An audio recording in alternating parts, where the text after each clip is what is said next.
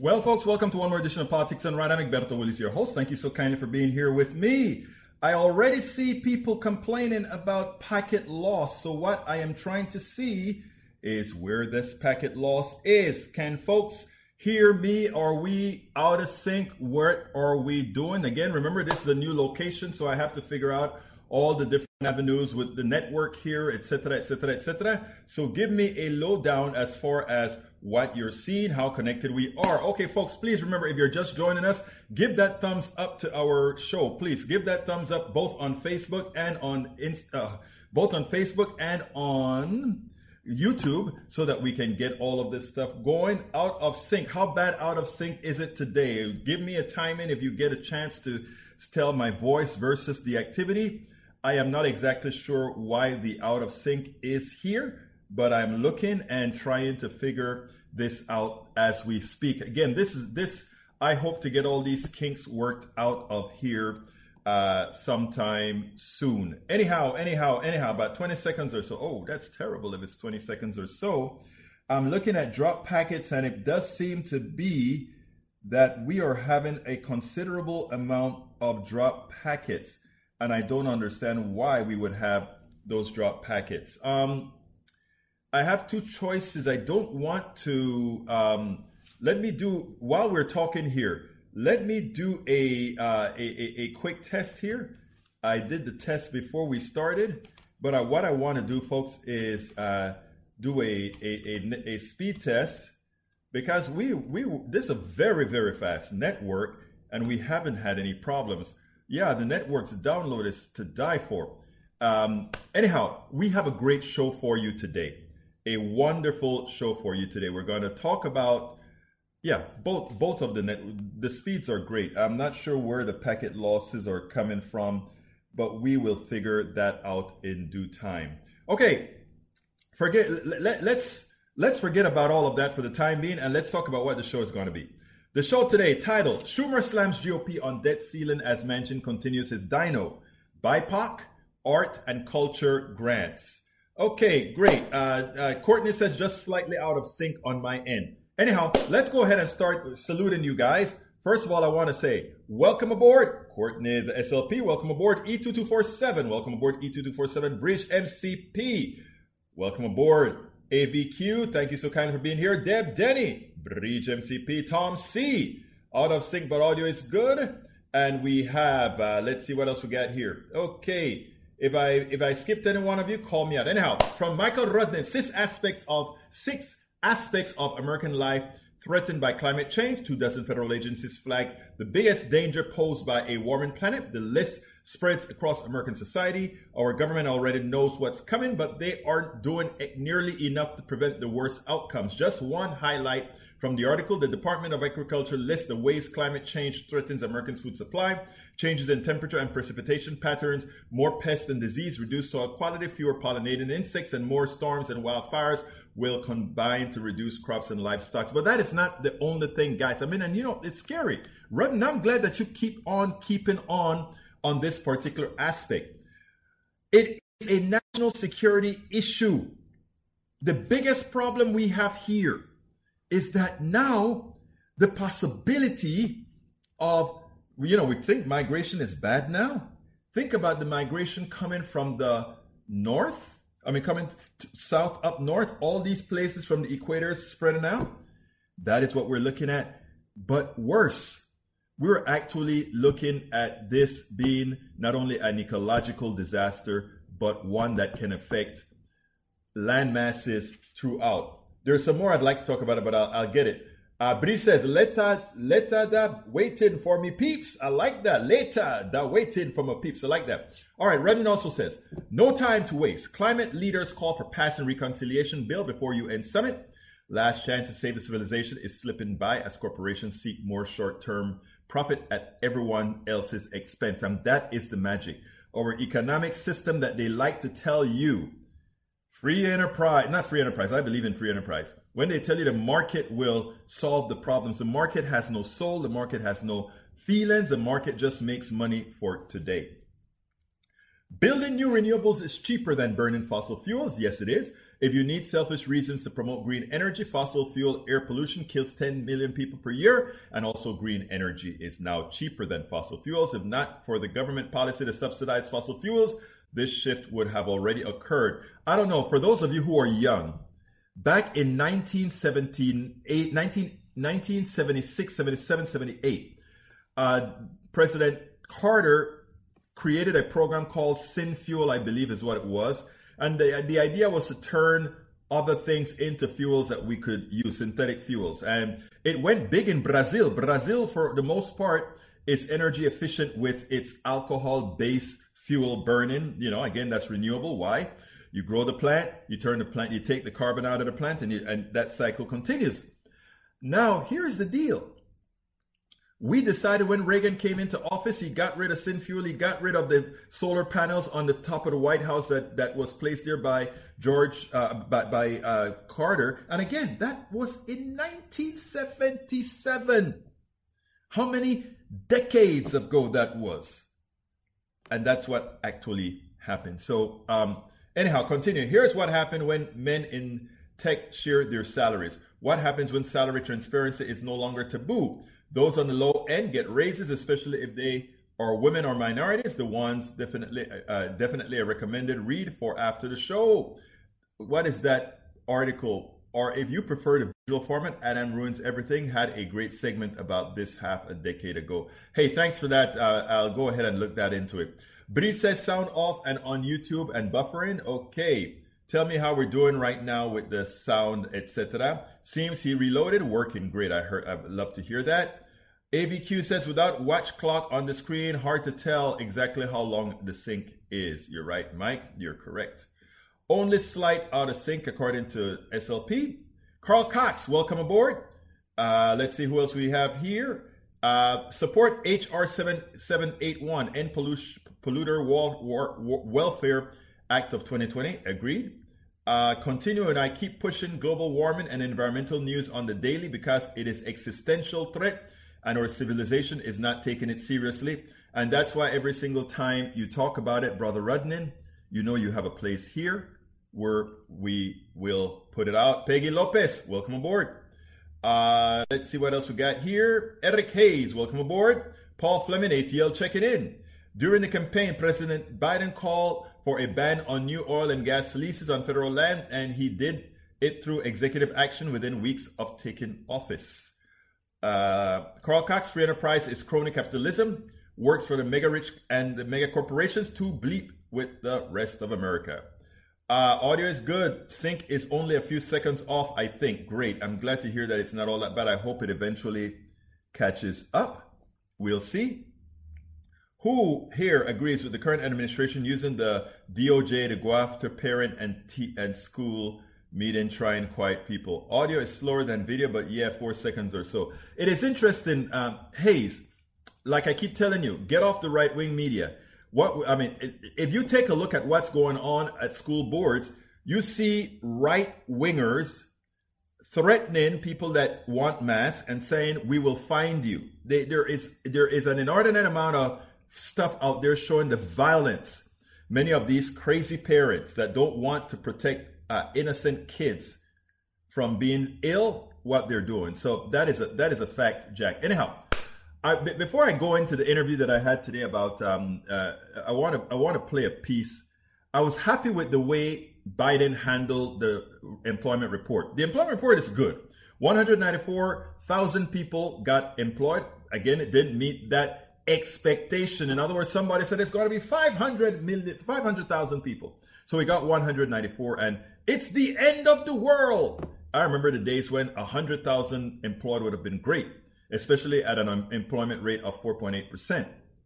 But anyhow, uh, what Biden did, I think, is he made sure to put the positive spin on the unemployment report. I repeat, Biden did the right thing by putting the appropriate spin on the employment report. And I'm going to just play a section of that that I want you guys to uh, take a look at, and then we'll take it on the other side. Today, for the first time since March of 2020, the American unemployment rate is below 5%. In just eight months since I became president, in the midst of a grave public health and economic crisis, the unemployment rate is now down below 5% at 4.8%. Let me just repeat that. Today's report has the unemployment rate down to 4.8%, a significant improvement from when I took office and a sign that our recovery is moving forward, even in the face of a COVID pandemic. That improvement was widespread. Unemployment for Hispanic workers was down, and the unemployment rate for African Americans fell almost a full percent, and it's now below 8% for the first time in 17 months. A drop of 496,000 in long term unemployment is the second largest single month drop since we started keeping records. The largest was in July. So, in the past three months, we've seen a drop of 1.3 million long term unemployed. That's the largest three months fall in long term unemployment since we started keeping records in 1948. More to do, but great progress. And working Americans are seeing their paychecks go up as well. In September, we saw one of the largest increases in average wages paid to workers, on, uh, uh, working Americans on record.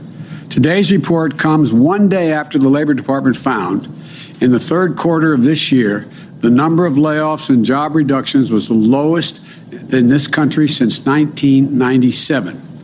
Overall, the unemployment report shows almost 200,000 jobs were created last month, over 300,000 in the private sector, and 26,000 in manufacturing, offset by some seasonal adjustments in education hiring. The monthly totals bounce around, but if you take a look at the trend, it's solid. On average, 600,000 new jobs created every month since I took office. And in three months before I got there, that was one tenth what was being created. It's 60 to 60,000 as opposed to 600,000 jobs a month. in total, the job creation in the first eight months of my administration is nearly 5 million jobs. Jobs up, wages up, unemployment down. That's progress. And it's a tribute to the hard work and resilience of the American people who are battling through this pandemic, working to keep their businesses afloat. Remember, today's report is based on a survey that was taken during the week of September the 13th. Not, not, not today, September the 13th, when COVID cases were averaging more than 150,000 per day. Since then, We've seen the daily cases fall by more than one third, and they're continuing to trend down. We're continuing to make progress. Right now, things in Washington, as you all know, are awfully noisy. Turn on the news, and every conversation is a confrontation. Every disagreement is a crisis. But when you take a step back and look at what's happening, we're actually making real progress we're actually making real progress, and that is the truth. We are actually making real progress. And what is great as well is uh, he points out, uh, or I, I, think it was later on in the interview, he points out that the uh, the build back better is essential because there are a lot of people who can't get jobs because they cannot afford childcare. So you want to get more people working, you want to get more people employed, then go ahead and pass these bills that allow that to happen. Look, um, yesterday there was an issue with uh, Manchin. You know, Manchin continues his his his, his feat to somehow reduce uh, Build Back Better. He doesn't want he doesn't want a state, a, a country that takes care of its own. He doesn't want a country that understands that unless everybody is doing fine, we have a problem. Folks, if you're just joining us, please go ahead and do a thumbs up on YouTube or a thumbs up on Facebook, wherever you're looking at it. Please, we really could use those for the sake of distribution of the uh, of our of our um, system here, not our system, of our video here. But anyhow, I want you to listen to what Bernie Sanders had to say because I think it's prescient. Bernie is not going to take it silently anymore. We have Joe Manchin, the person from West, the senator from West Virginia. He has likely the first or second poorest state in the country. People that are dependent on, because of bad state management, not bringing industry, not educating their people, not doing all the things that are necessary to have a vibrant uh, citizenry. They need the support from the uh, from the Biden uh, to make a better economy. They need that, and he's one of the objectors. Well, he's not saying what he wants to take out of the bill, and but you know, Bernie's been nice. Bernie's been trying, and he finally has had it. I want you to take a look at this, and then let's take it on the other side. Thanks very much on a busy day for being here.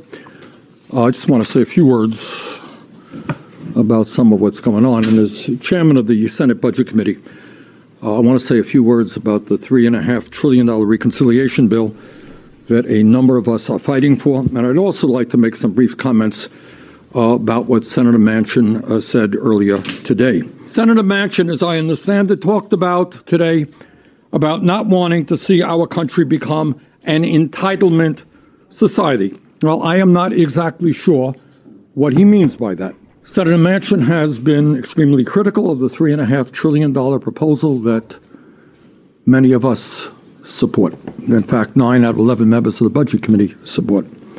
But the time is long overdue for him to tell us with specificity, not generalities, we're beyond generalities, with specificity, what he wants and what he does not want, and to explain that to the people of West Virginia and America. Look, it's, it's very easy to use vague phraseology. My concern with Mr. Manchin is not so much what his views are, I disagree with him, but it is that it is wrong.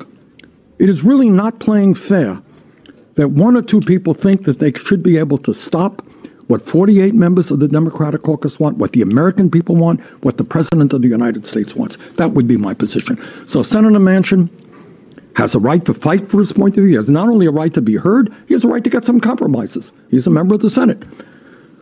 But two people do not have the right to sabotage what 48 want and what the President of the United States wants. That to me is wrong. We need some specificity here. It's not good enough to be vague. You want to cut child care? How much do you want to cut child care? You want to cut climate? Cut climate. What? How much do you want to do that? Tell us with some specificity what you want. We No doubt about it. Bernie got upset, and just about every one of those senators who support the uh, the Build Back Better bill, they they understand the frustration both from Sinema and from Manchin. But Manchin is the one who goes out and said, I don't want to create an entitled state. Well, you already live in an entitled state because your people are living off of the government already. But these programs that we have in the Big Back, uh, Build Back Better programs, these are things that are not going to keep you there, but gives you the, the, the type of financial assistance so that you can move ahead. It's not all that difficult to understand. What is difficult is realizing that some of your benefactors are going to have to pay for it because they have extracted so much out of America. They have extracted so much out of the middle class. They have extracted so much out of the poor. Take a look. Their wealth isn't theirs. Their wealth is money's not paid you. Their wealth is the waste that they've dumped into the streams of West Virginia, filling them up with mercury, lead, and all these other heavy metals, etc. That's their legacy. Their legacy is theft, pilfer, and extraction. And it is time to get it back. And Build Back Better is just a tiny fraction of what should be recovered. We spend a, a tiny fraction of what should be recovered. Anyhow, anyhow, uh, it is time now for us to go to our interview and we'll take it on the other side. And while I'm doing the interview, I'll go ahead and review the chat, see what you guys are telling me. Again, sometimes I have to turn sideways, all that kind of stuff with this new setup, but hey, we're to get it done. Welcome to another edition of Politics Done Right. Today we have a very special guest.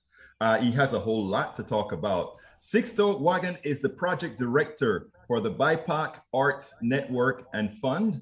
Uh, he leads BANF along with a seven member board uh, steering committee and a nine member accountability and advisory council made up of a diverse group of artists, curators, scholars, organizational leaders, and foundation partners who guide goals and priorities. Very important work. It's my pleasure to have you on Politics Done Right, Mr. Wagan. How are you doing today?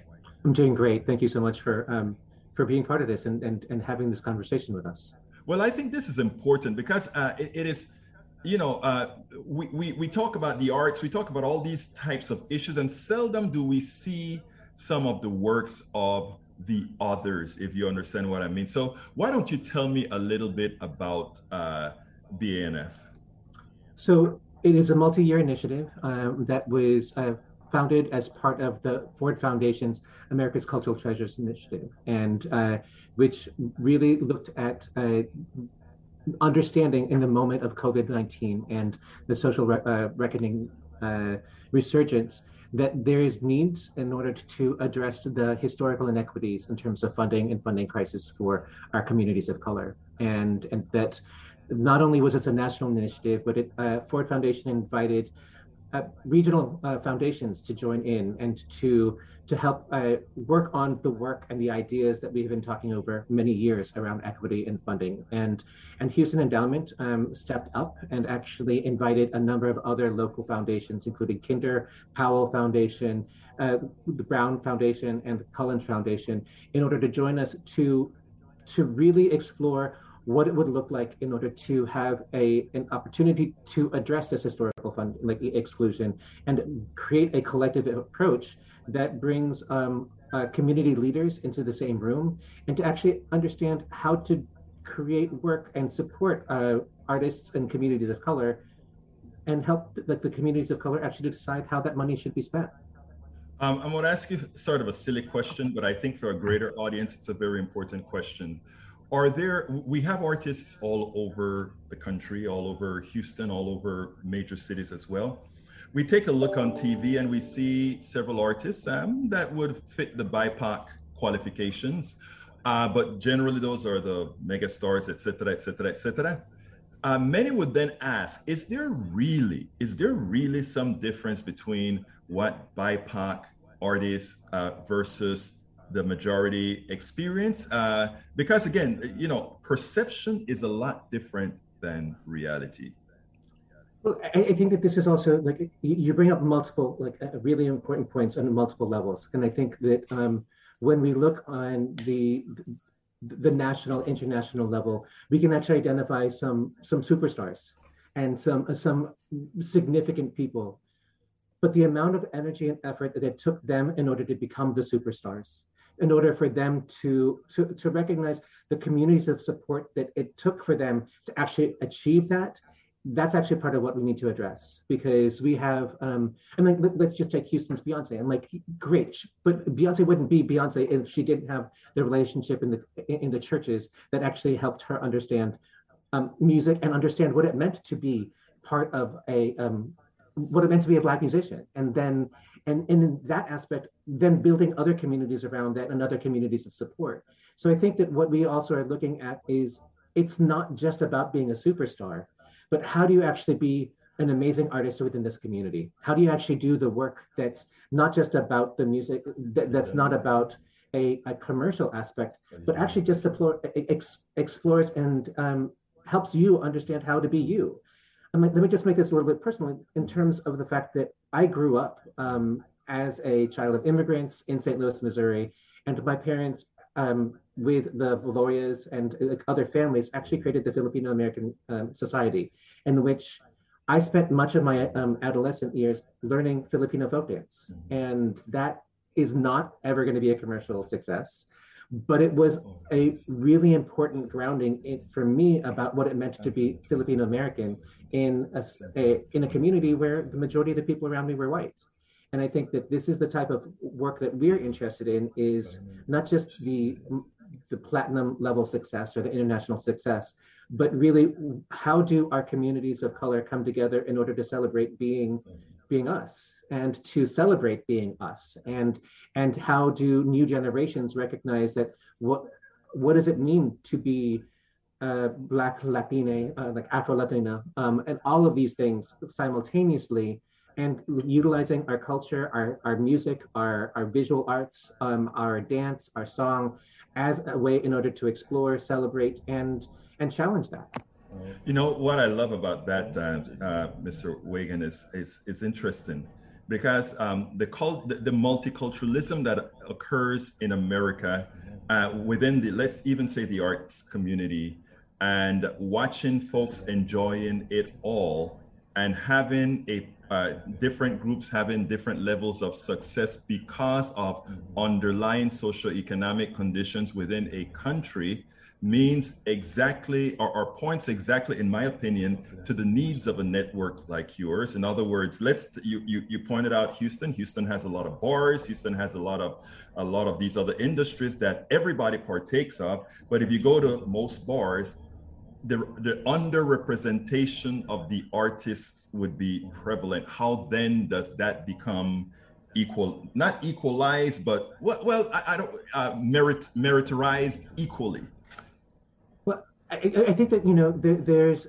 uh, I think that that's actually one of the questions that we have, and that's a part of what we're doing in terms of learning and exploration. And I think that one of the things in which um, we are developing this network not to identify um, what we believe is going to be the ultimate aspects of success. Right. Um, I think that where we need to shift is that what do our communities and what do our artists, what do our like arts organizations, where are they what do they think is successful for them and what what is important for them because i think that there's a, a lot of work that's happening particularly when we look at arts education when we look at um, uh, the uh, murals and, and, and interaction it is a yeah. the value of the one-on-one the value of the small communities is as significant to many of our artists as it is to be putting into the larger bands or the, the bars and the, those spaces. And in fact, some of these spaces in which um, being able to celebrate that in within the communities that you know and, and within the parks within the green spaces within all the places in which we actually live is perhaps more important than putting it into places in which uh, we have people who don't understand, who, who are unfamiliar with this and unfamiliar with the histories and unfamiliar with the traditions. So how do we build both of these things? How do we make sure that uh, the artists that we and the arts organizations that we're supporting actually help to determine what is important to them and and make sure that we actually have, you know, that the, it, it's not just about uh, the the um, like how, how do we make sure that they have the capacities to do what they want to make happen and and that we get to celebrate our communities right now? I mean that is important you know um in uh, you know you're you're in a political show and you're going to be on kpft and pacifica network and all these these things here but ultimately speaking we have this term that we use that we say all politics is local.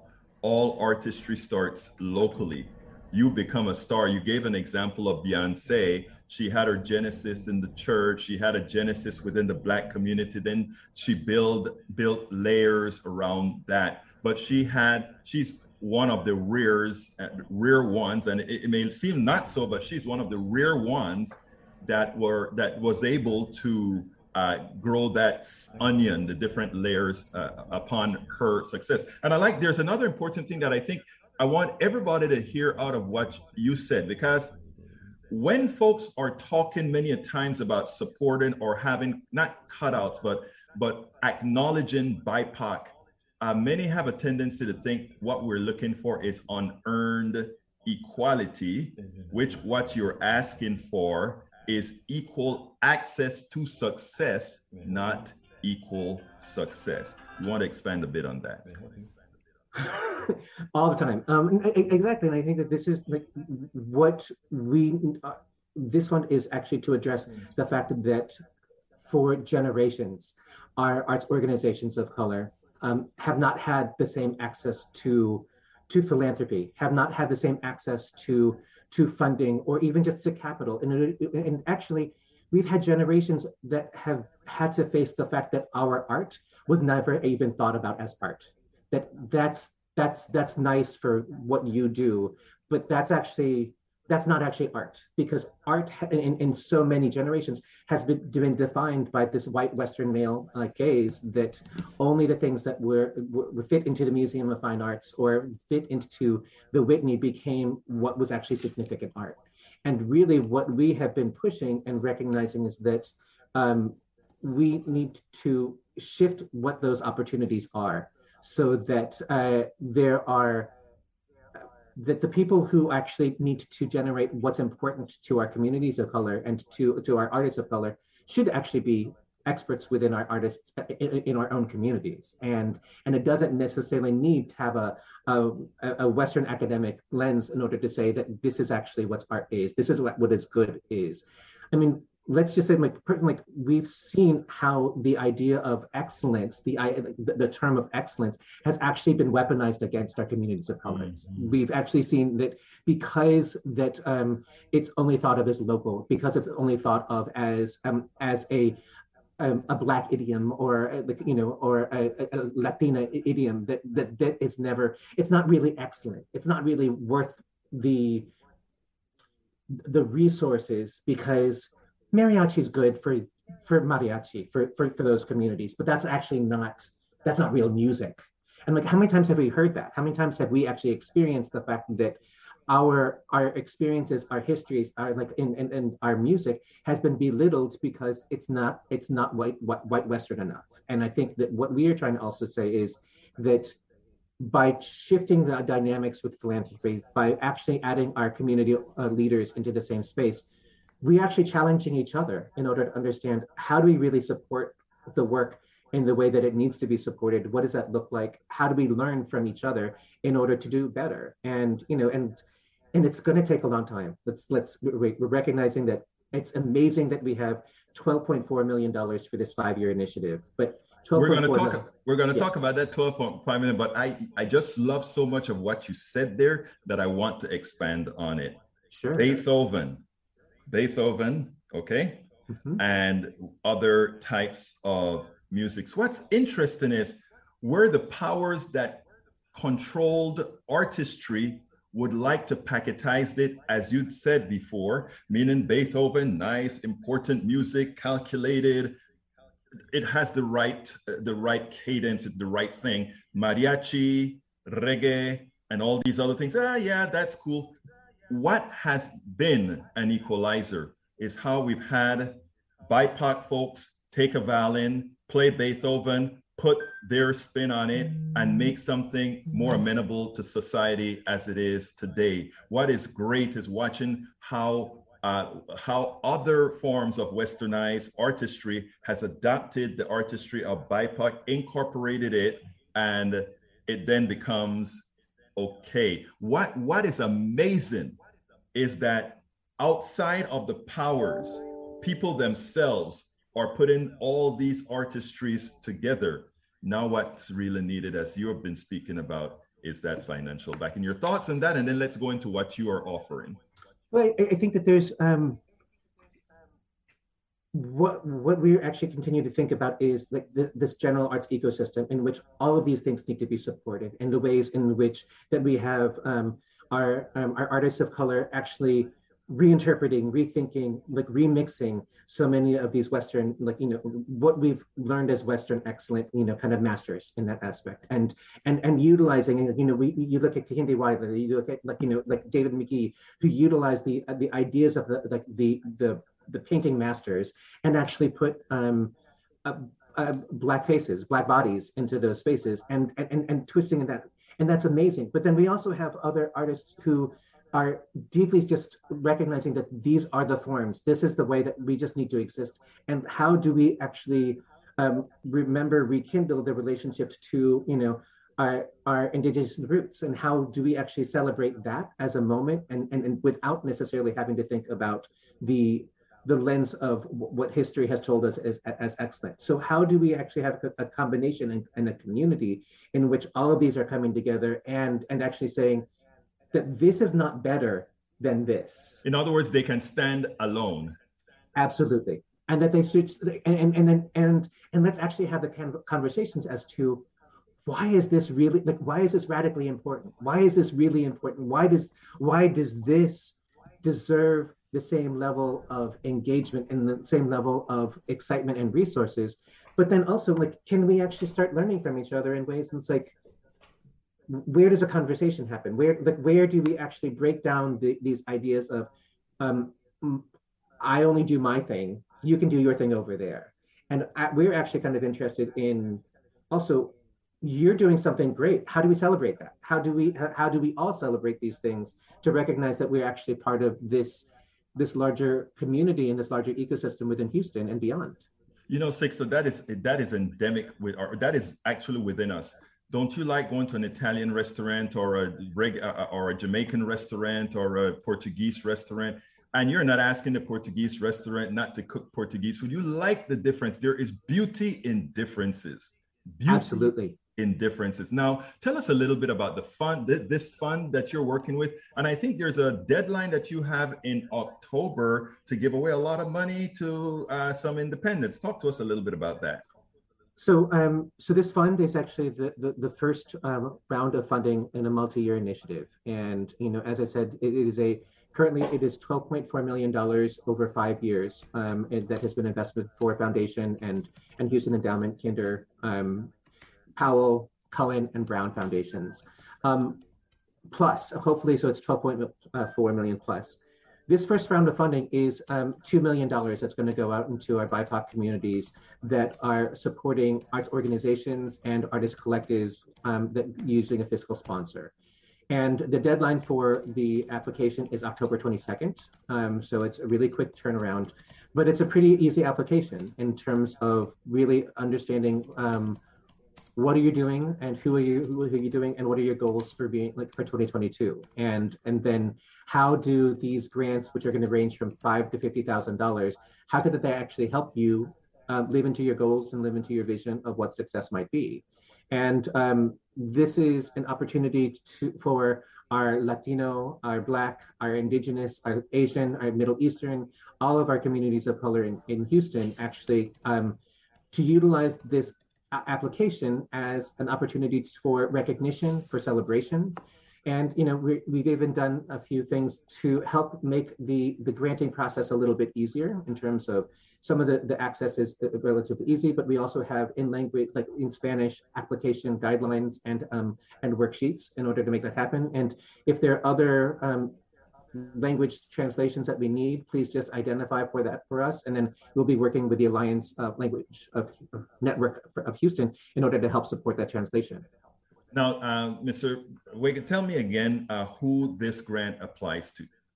So it is for um, the nine county regions of Houston. Um, and uh, so that is Austin, Brazoria, Chambers, Fort Bend, Galveston, Harris, uh, Liberty, uh, Montgomery, and, and Waller and then it is for uh, nonprofit arts organization, nonprofit organizations that have a, a, a, significant arts and culture component and programming, as well as uh, artist collectives or arts organizations that don't have a nonprofit status, but they can actually go through a fiscal agent in order to be able to apply.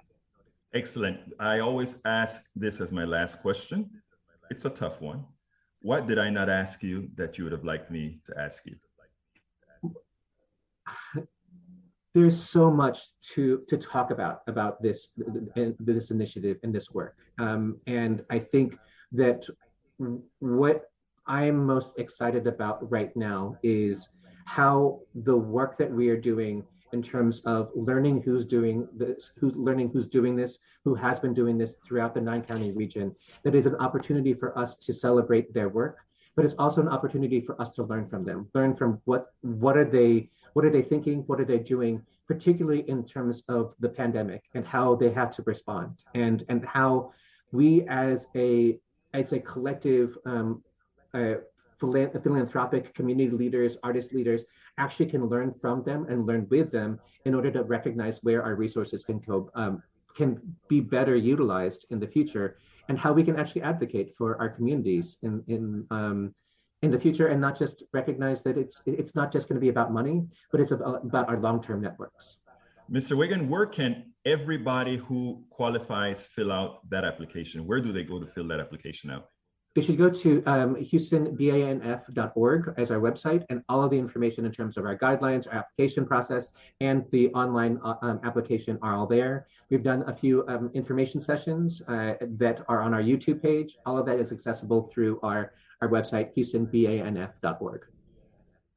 Sixto Wagan, Project Director for, for BIPOC Arts Network and Fund. Thank you so kindly for having been on Politics Done Right.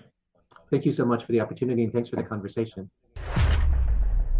We all right, folks. I'm sorry for the drop packet. I don't know how the, the hard version is going to come out. We'll see how we can do any kind of adjustment. Uh, secondly, folks, let me go ahead and tell you, uh, first of all, uh, I want to address some of the folks who called uh, my friend Sixto here uh, racist. I don't think so.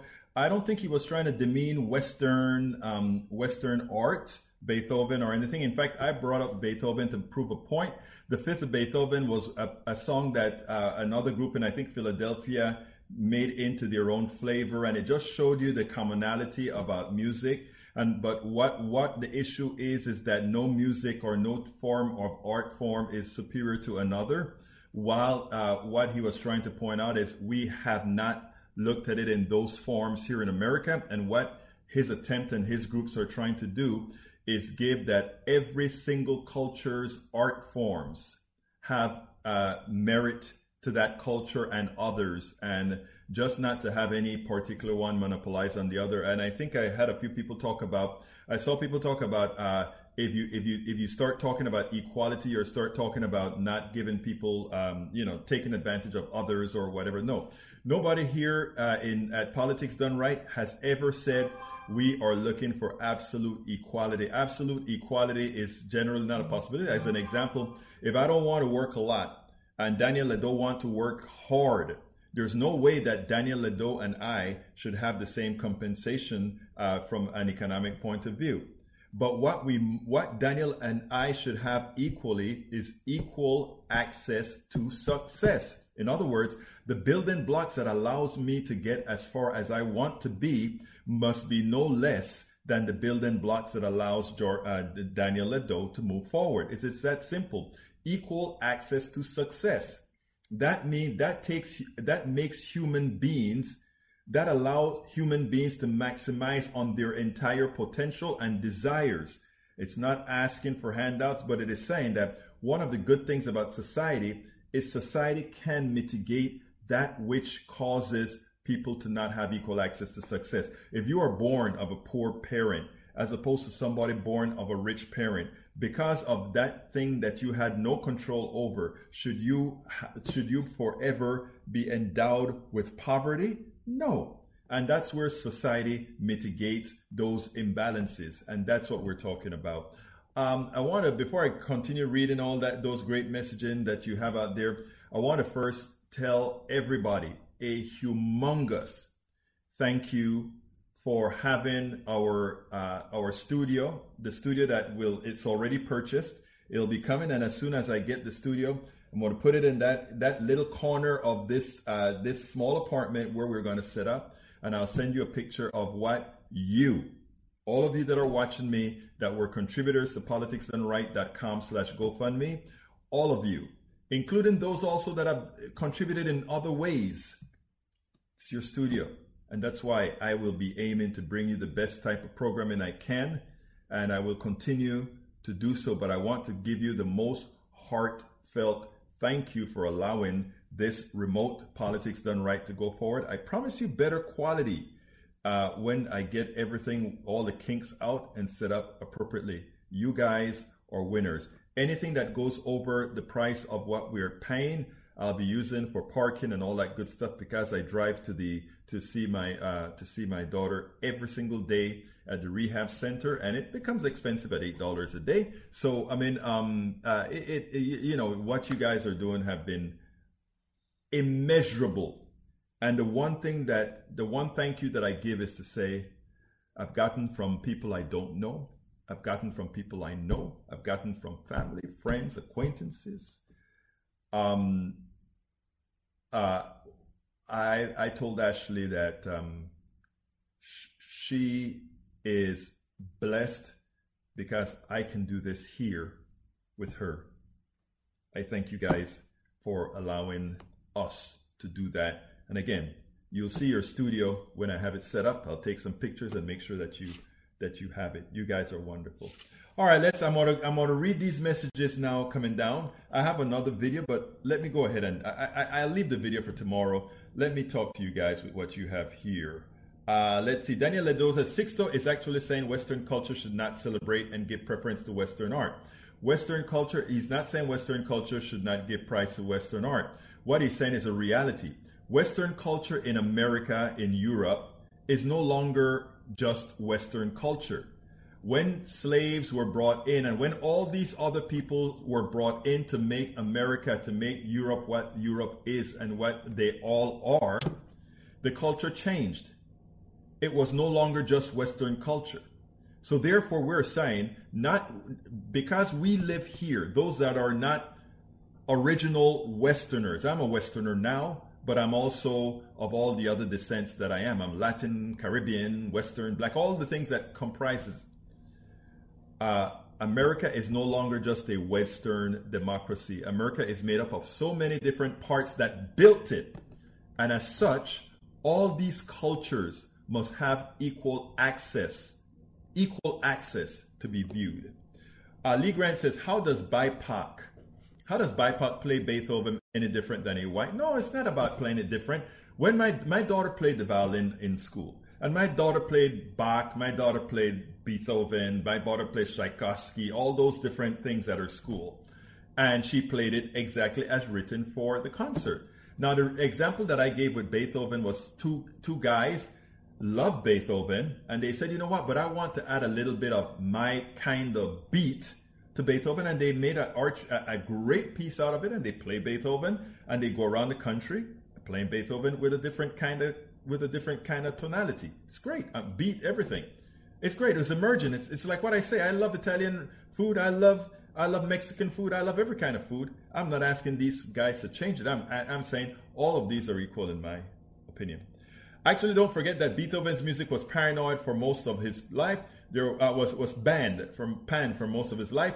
There was nearly a rat when his third symphony. I didn't know that. Carl Cox, a mega rich and a mega corporation, used tax money for the rest of America. The bottom 99.5%, also known as corporate mega rich welfare. Got you. All right, uh, coming down. Lee, by the way, Lee Grant, welcome aboard. I haven't seen you in a while, brother. Thank you for coming back. I'll have a lot of my conservatives on today as well. Of course, our progressives are here in force. Uh, Michael Rudnin, pardon to step away. Uh, just remember the time, the change in time that we're to have. Uh, let's see what else we got here. Egberto, please don't type while he's talking. I didn't realize that the microphone was still picking up while, again, like I said, I don't quite have all this these uh, things figured out yet. Egberto Willies, do what you must do. We will deal. When you can, a later show seems better. Not in the middle of the day. Got you, my friend. Egberto, remember to sleep six hours. I've been getting four hours on average. I need to improve on that. You're here chatting, sharing, learning all the ah ah yes, folks. It is that time, and Bridge MCP reminds us. Please visit. Let me let me go ahead and put that up in there, Bridge. Thank you for reminding us. Please go to politicsdoneright.com slash YouTube, politicsdoneright.com slash YouTube if you want to support us, or just go ahead and click. If you're on YouTube right now, click on that join button, become a part of our PDR posse. But again, you can always go to politicsdoneright.com slash YouTube to join if you're not on YouTube, if you're on some other platform. You can also join our Patreon at politicsdoneright.com slash Patreon, politicsdoneright.com slash Patreon. Alternatively, you can give us support at our PayPal. That is politicsdoneright.com slash PayPal, politicsdoneright.com slash PayPal. We need a steady, a steady flow of income from these different methods that and you notice we try a lot of different methods so that we're not dependent on any one particular whether Google or Facebook or, or Instagram or well Instagram and Google or Instagram and Facebook are the same. We make sure to have it all because at some point in time they always try to play games with you. Uh, now you can get all our books at politicsdoneright.com slash books, politicsdoneright.com slash books you can go ahead and if you want to uh, put some more to our already completed GoFundMe, but want to support or stay here in, in uh, Washington, that is politicsdoneright.com slash GoFundMe. And I do appreciate what you guys have done. You guys have been more than wonderful. Uh, let's see what else we got here. Um, all right, let me continue answering these uh, these these emails. Just support us. Oh, one more link I need to give you. Uh, all I'll give it at the end. I'll give it at the end. I'll give it at the end. All right, uh, let's see what else we have here. Uh, Manchin did not like Schumer slamming Republicans. No, he did not. And I think Republicans deserve to be slammed because again, it was their debt that the debt ceiling was taken care of. So I am so disappointed that that is not what we did. All right. None of us are original Westerners. Eric Hayes, you're very smart. We all had one place of origin somewhere in Africa. Tom C., when will Trump himself be subpoenaed by the January 6th Commission? He should be forced to testify to Congress about his role in the insurrection and attempted coup. If he refuses, lock him up. They remember they used to love that phrase, lock him up. I agree. Tom C. was uh, was and him and three others like Bannon are not complying. Exactly. Uh, Rose Williams has mentioned you can you can say projection. Who is more entitled uh, than a person who is using his position to line his pockets and not protect his constituents? Why should he have health care, etc.? We're paying for his entitlements. So true. So true. Uh, let's see what else we've got here. I can confirm the PayPal link works. Be sure to select sending money to a friend. Thank you so kindly, brother. Hi, Coop 333. Bridge MCP, I so wish I could. Bridge, look, let me tell you something, guys. Let me tell you something. I am happy. When I started, when I did, when I went from my company to do this, I knew what I was doing. I knew that it was going to be slogging. I, but you know, when you have a passion to do something, and all of you do, you do it. And things work out. When you're doing the right thing, they just tend to work out there are certain things we didn't expect. My daughter having two strokes, that was a, that was a difficult one. And that was nowhere it probably should have been, but it was nowhere in my plans that the problems would come from the younger side. My wife with lupus, I thought would have been more a problem than even thinking it was my daughter. Eric Hayes says, Egberto, what is your opinion on Turner stuff in Houston? I don't know enough, but if he was redirecting money uh, to somebody that hurt people, he should pay the price. Uh, I'm very consistent in what I support, and I think you should know that by now, Eric Hayes. Rose William, there is a big difference between giveaways to those who don't need money and use the money to grow their portfolios and investments in our workers who produce goods and services. Agreed. Eric, isn't Biden lining his pockets via Hunter? If you want to believe the misinformation that you get, uh, you know, it, it's kind of silly because why would Biden have to do something so strange as to go to Russia with his son to make all this money when Biden can make as much money as he wants in the United States by just using his name. I mean, the conspiracy theories are so silly. It, it, it pretty much says that people are so silly that they would do things that they know would likely get them in trouble. Biden can be, it's easier to be an American, a crook in America than it is a crook working with Russia. The reason Trump worked so well with Russia is he had already abused all his American tricks. And therefore, nobody would fall for the things anymore. So, next bet, Russia. Bridge MCP, if Congress, Daniel Ledo says there are no original humans. We are all just hairless gorillas. Seriously, how far back do y'all need to go to try to negate the white European? What? Uh, what do you mean by negate the white European? I, I, I don't know what you mean by negate the white European. What does negate? You can't negate something that is. You can't negate something that is. So what do you mean exactly, Daniel Ledo? I would love, I would love to deconstruct that to understand what exactly you mean. Because even when you talk about the white European, there's no such thing as a some full pure bred white European. Because Europeans share so many different distinctions within their own DNA, I find it laughable that somebody wants to talk about uh, distinct European nature. And you know what? It's so funny. And this happened on one of the talk shows I remember one time um, you know, uh, there are a lot of there are a lot of there are a lot of white people, uh, especially in America, many of whom somehow have some lineage intermingled with the African slaves. So there are a lot of blue-eyed blondes walking around with a few genes that would be considered more conducive to black folk. It doesn't necessarily show up in in in, in hue or pigmentation, but there's a lot.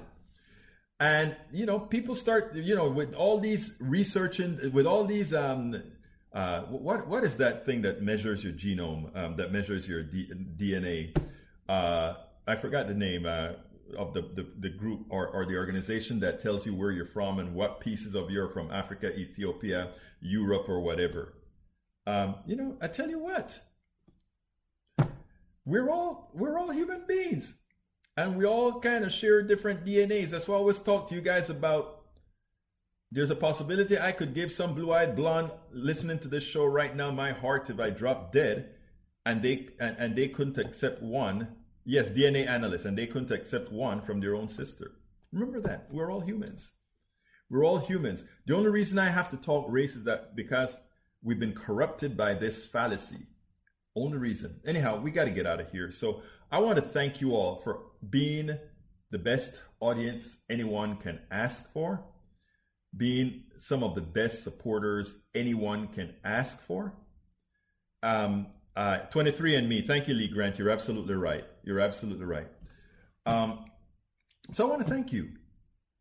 And I'm, I'm going to leave the, the GoFundMe up uh, a little bit more, even though we've reached our, our, our goal.